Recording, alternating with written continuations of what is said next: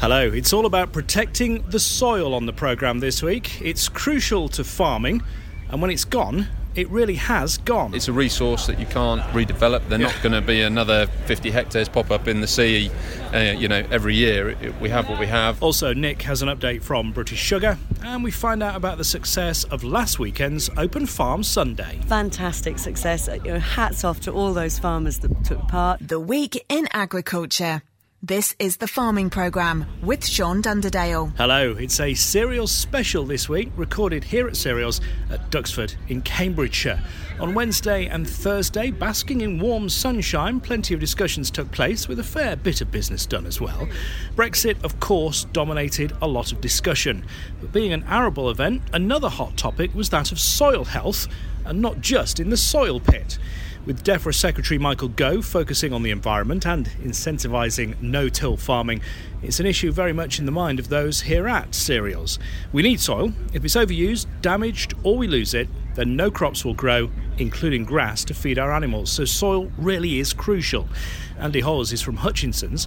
They unveiled their new Healthy Soils service on the first morning of cereals. It's a resource that you can't redevelop. They're yeah. not going to be another 50 hectares pop up in the sea, uh, you know, every year. It, we have what we have you know, government is listening to a, a lot of information from, uh, um, you know, a lot of areas that are less connected with agriculture, shall we say, more of the green type areas that are influencing heavy, you know, government heavily and you know, as an industry, we need to have an approach where we can stand up and say, well, you know, we are already doing all this good work. Look at what farmers are creating and, and, the, and the industry is doing, which makes a good impact on the future decisions that are going to be made. So it's it's really really important. The, the, the, healthy soils service is something that's not a it's fashionable, so we're going to talk about it. The healthy soils is driven from a lot of the work that we've done elsewhere. So from our Yen work, for instance, um, the Yield Enhancement Network, our Brampton Blackgrass Centre of Excellence, all the things that we've been learning around those centres and those um,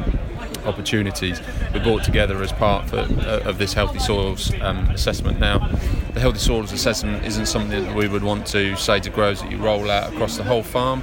Healthy soils is more around looking at underperforming areas of the farm, variations in soil types, if you're taking on a new block of land, um, all those areas that you think you might want to challenge to actually increase the soil health or profitability.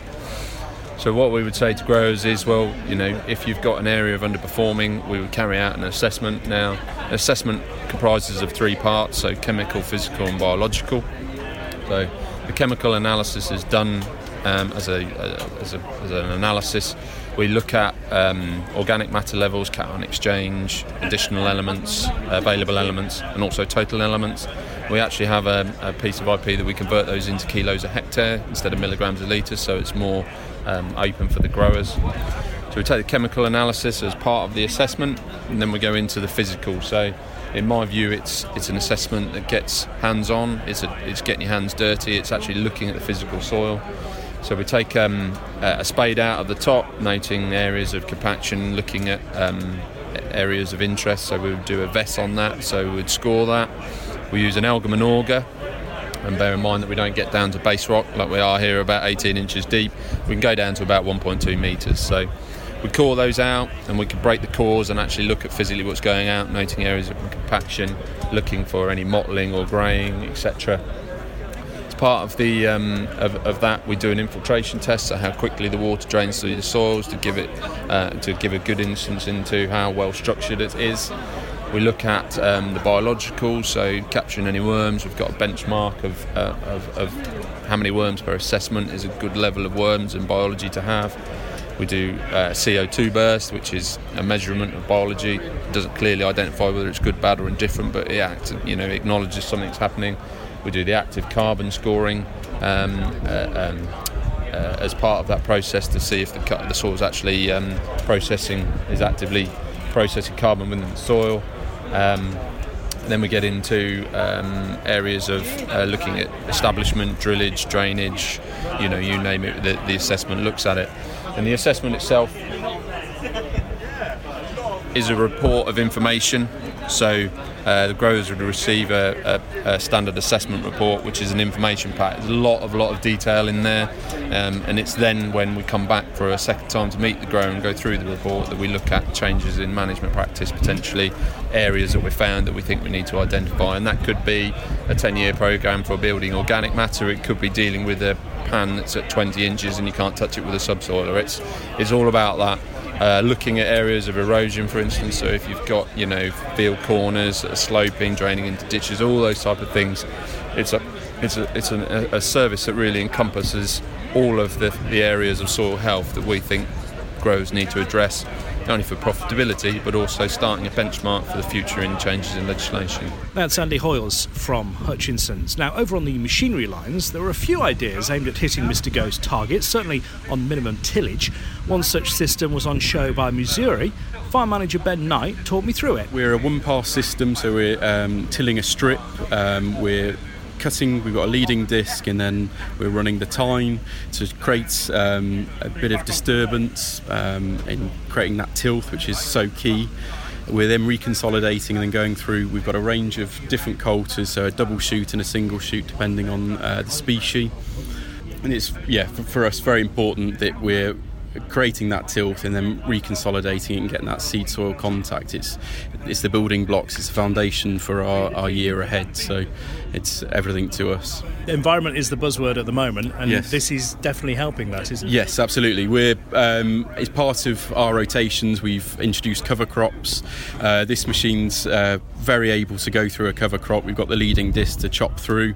Um, and yeah we're building a soil health. It's uh, yeah worms are our greatest you know workers and soil's our best asset. So we must work in tandem because yeah for so many years uh, we've sort of um, moved away from that and forgotten the key to it all really. So for us, yeah, this single pass machine works very well, and we're able to drill a, a bit, bit, later, uh, gets a chit and uh, things like black grass and bromes, which are you know becoming a bit more of a challenge. So, uh, working together with nature, as I say, and with the machine itself, we're getting very good results. And I'd like to uh, also mention about the, the new development this year uh, with the exact seed units. So these are a bolt on to our standard drill. Um, they're individual precision pods which sit on the back of each coulter, and we're feeding those pods from a mother tank. So instead of uh, an operator having to fill mini hoppers across the width of the drill, they're able to fill a mother tank, which is far more efficient. But it's also then uh, increasing the versatility of the drill itself because, as well as drilling materials. We can precision drill maize, and interestingly, we've done a precision uh, wheat trial on our home farm and uh, yeah, we were drilling at 18 kilos a hectare, so which is massively low. But the tillers have just been astronomical. We've had so typically we're getting say five tillers per seed. We're now getting uh, sort of late 30s almost with some of the hybrid wheat. So we're yeah, it's, some, it's, an ongoing trial we're conducting, but uh, it just shows what uh, the drill can do and how it can fit uh, different uh, applications. Really, so. have the results so far surprised you pleasantly? Absolutely, yeah. We had uh, some farm tours in late May from uh, farmers all around the UK, and they were quite taken aback by it all. Really, and interestingly, we had a farmer who's using a Mzuri drill. He actually made a drill error last two autumns ago. Um, he drilled it 75 kilos instead of 175 kilos, and as it turned out, his agronomist entered it for the world record um, in May, and it just fell short, but it did over 16 tons per hectare. So I think we're on to something with seed rates when it comes to wheat drilling. So yeah, it's uh, quite an interesting aspect to, to what the drill can do for us. It certainly sounds it. Thanks, Ben Knight from Mzuri. From one side of cereals to the other, then, let's go to the AICC stand where our agronomist Sean Sparling is waiting. Morning, Sean. Yes, morning, Sean. It was actually a very busy cereals for me. I know there don't seem to be the numbers there. Certainly at cereals, it seems to be quite thin on the ground. In other years, five years ago, you would look up an out avenue and you wouldn't be able to see for people. Well, now it's like 28 days later, you can walk across without bumping into anybody and hardly see anybody. So whether that's because it's got a bigger footprint or whether it's because of Um, the costs of people getting in, I, I don't know. Um, there are certainly noticeably fewer exhibitors there this year. Some of the big names weren't there, um, and we'll have to see where things go. But as AICC goes, as far as we go, it's been a very, very busy cereals. I mean, I was on, I was chairing a, a session on weed control strategies going forward. Uh, on the first day, I was part of a panel on fungicide discussion on the second day, and AICC, we took over 30 new members while we were there. So that's absolutely awesome for us. So it's been very productive for us and worthwhile for us, and I hope it does continue because it is a good event. Um, so let's get on to what was just said soils, absolutely crucial that uh, we look after our soils. And when I hear organic people saying that uh, conventional doesn't look after soils, it is nonsense. We do just what they do. We do everything they do, except we use herbicides as well. They use fungicides, insecticides, cultivations, rotation, varieties, organic manures. We do all that too. We only step in with herbicides if we need to because there's no other solution for the problem. And what you need to also bear in mind is the less cultivation we can do, and herbicides help us not to cultivate, the better it is for the soils because we're not damaging the soil ecosystem, we're not disrupting bacteria, we're not disrupting worms and beneficials or ground nesting birds or mammals that live in the soil by not cultivating. And that's where min-till systems come in, and that's why glyphosate is so vital along with the other herbicides. So um, everything we do is grown in that top 10 inches of soil. So it's vital we look after it, and we all understand that. Right, let's have a quick précis of agronomy. It, will be quick, this one. Winter wheat, um, wash sprays going on now. If your wheat's already flowered, you're too late to control any fusarium. At best, you will only ever have done 50% control of fusarium. So make a decision once it's flowered. If there's fusarium in there, it is already in, and there is nothing you can do about it. So anything after that is purely disease top up, foliar disease top up. Some varieties are worse for rust, some are worse for septoria. So tailor the mix that you're going to put on to deal with that. And remember, strobilurin in chemistry is still there as long as you've only used two in a season season. Uh, chlorthalonil is still there. The, the multi-site inhibitors are very useful. Um, so metconazole, tebuconazole, prothioconazole, make your choice and tailor it to what you're trying to do, particularly if your T0, T1 or T2 were compromised in any way.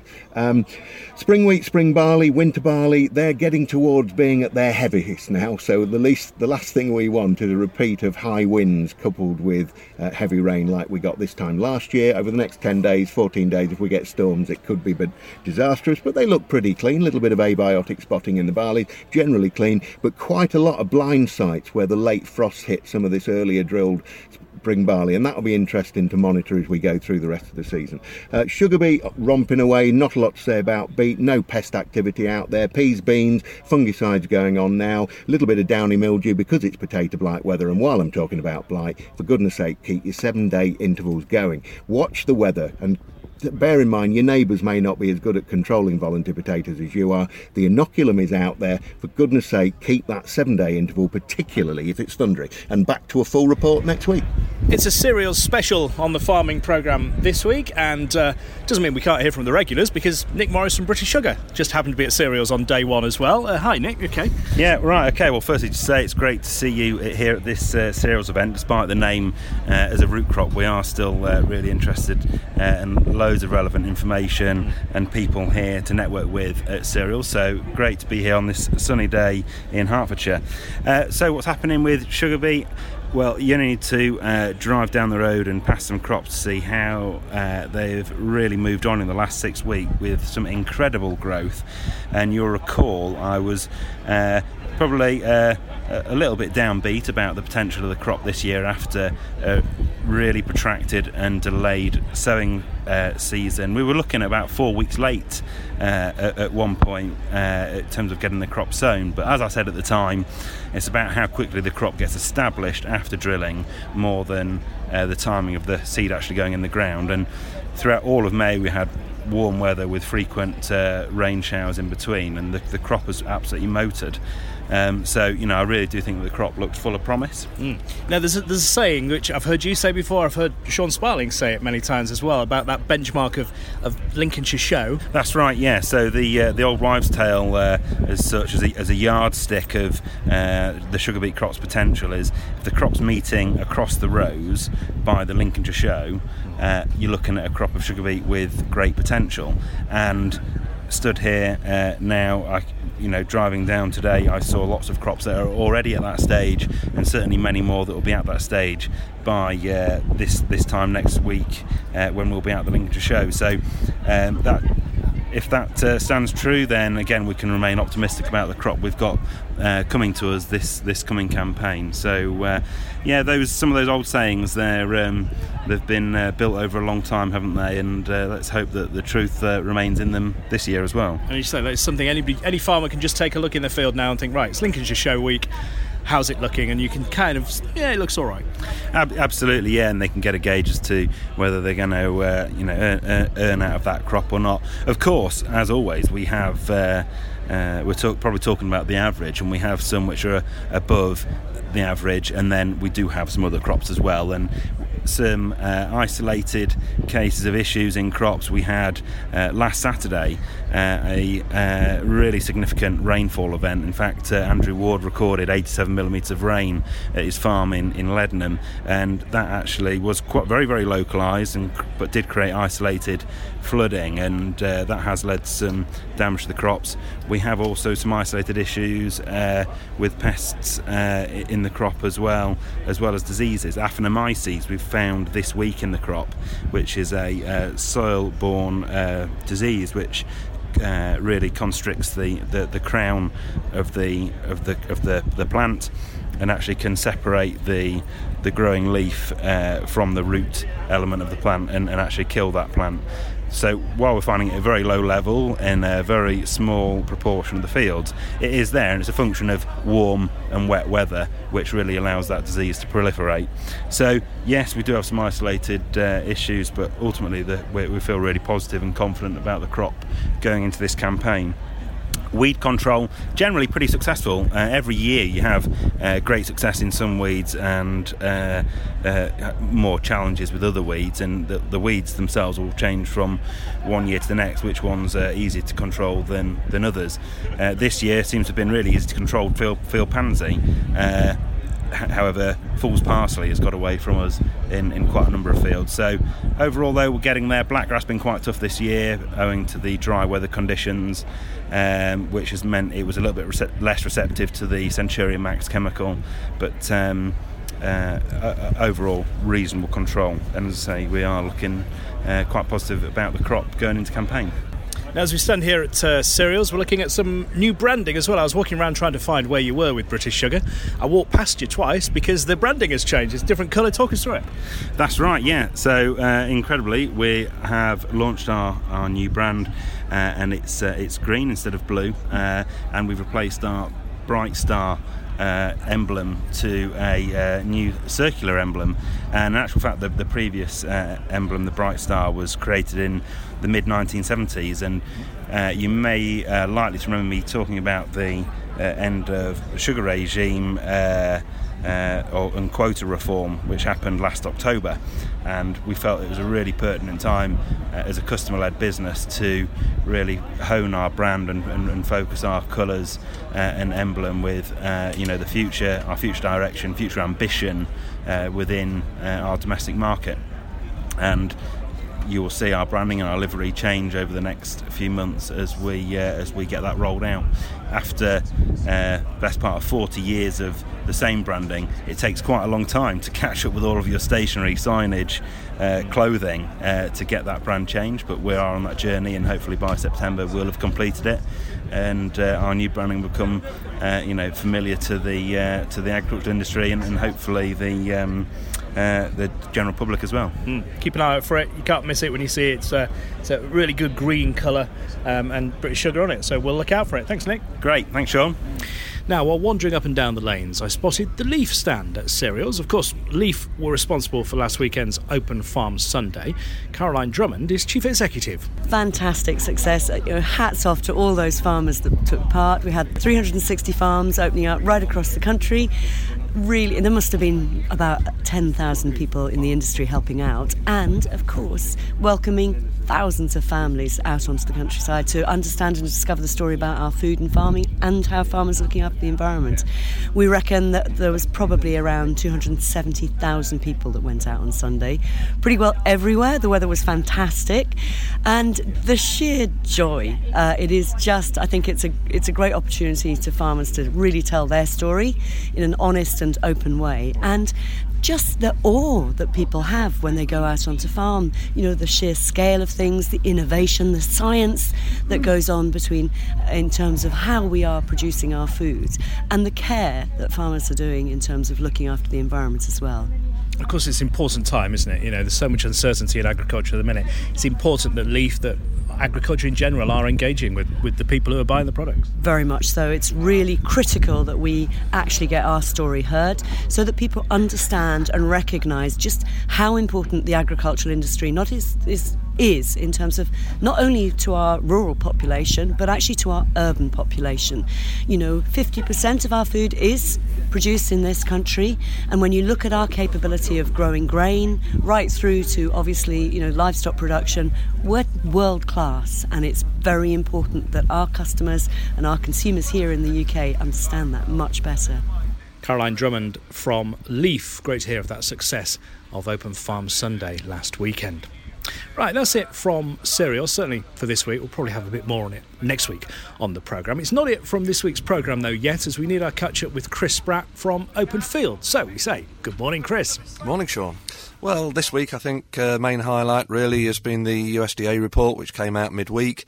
Uh, I suppose the highlight of that being a further reduction in the Russian wheat crop. We seem to talk about that regularly at the moment, but it is influential. Currently, the cheapest world wheat available and uh, you know they've actually reduced that forecast for this coming harvest again, bringing down expectations from the 72 million tonnes that they'd talked about previously down to 68.5 million tonnes of wheat.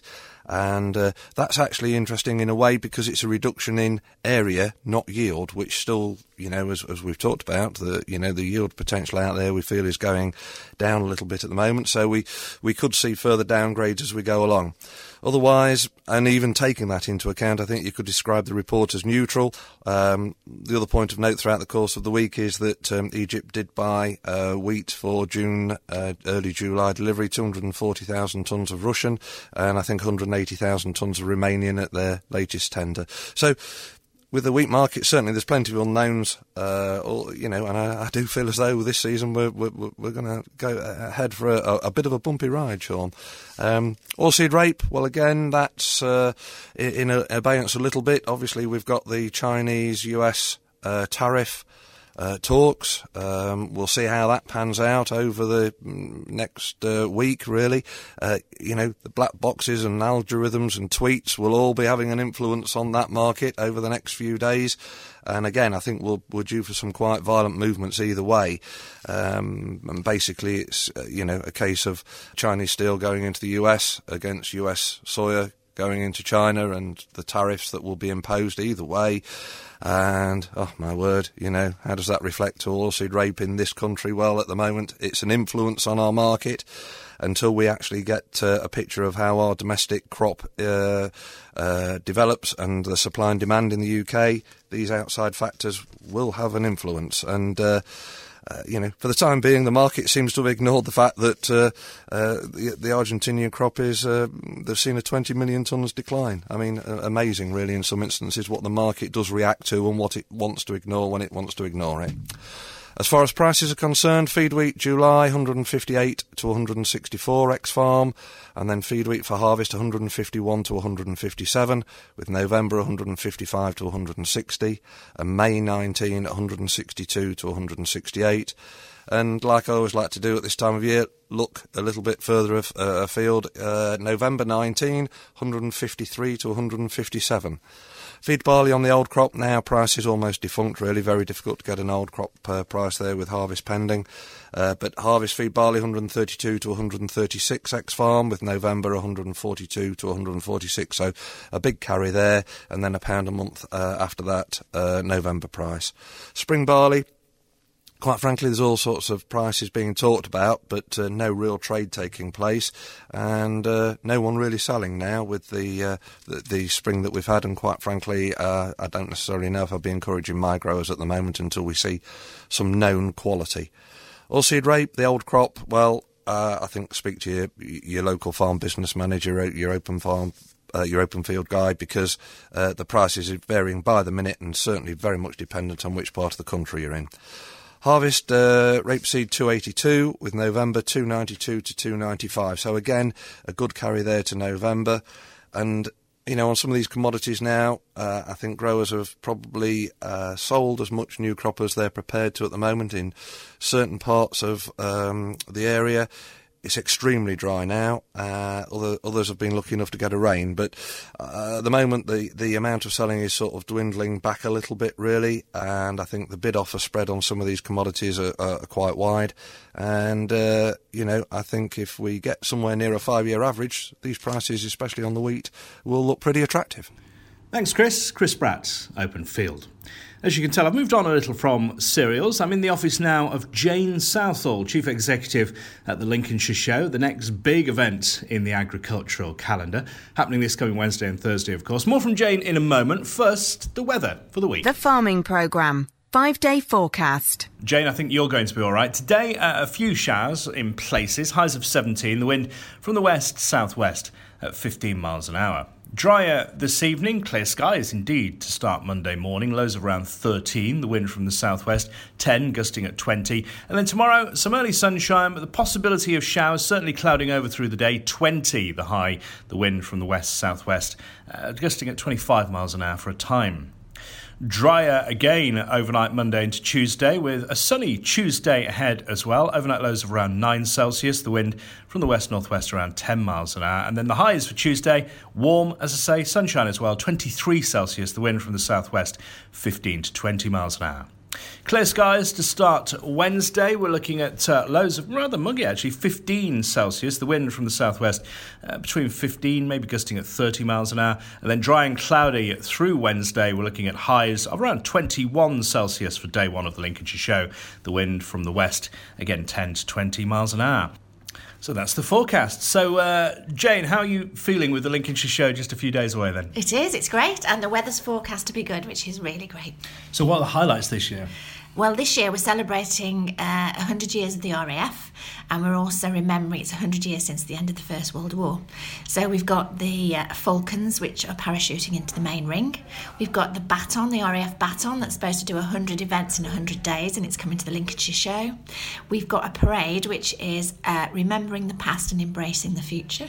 So we've got some people from the British Legion, but we've also got a vintage fire engine a new fire engine, an old police car and a new police car, an old tractor and a new tractor because it still relates back to agriculture. So, plenty to celebrate aviation. Of course, agriculture is still at the heart of the show as well. Uh, uh this is why it started, isn't it? It is. Agriculture is at the heart of the show. And we've got lots of leaflets when people come and lots of signs when people walk around, you know, saying that, you know, the, the, during the First World War, uh, um, it, you could never have more than a two course meal and you were fined if you wasted food. And we were challenged with feeding the world the, we had 6,000 tractors on, on, the land after the end of the First World War because all the men, men had got off to war. The children used to collect eggs and it was encouraged that everyone ate eggs, a different thing. So it still all relates back to agriculture.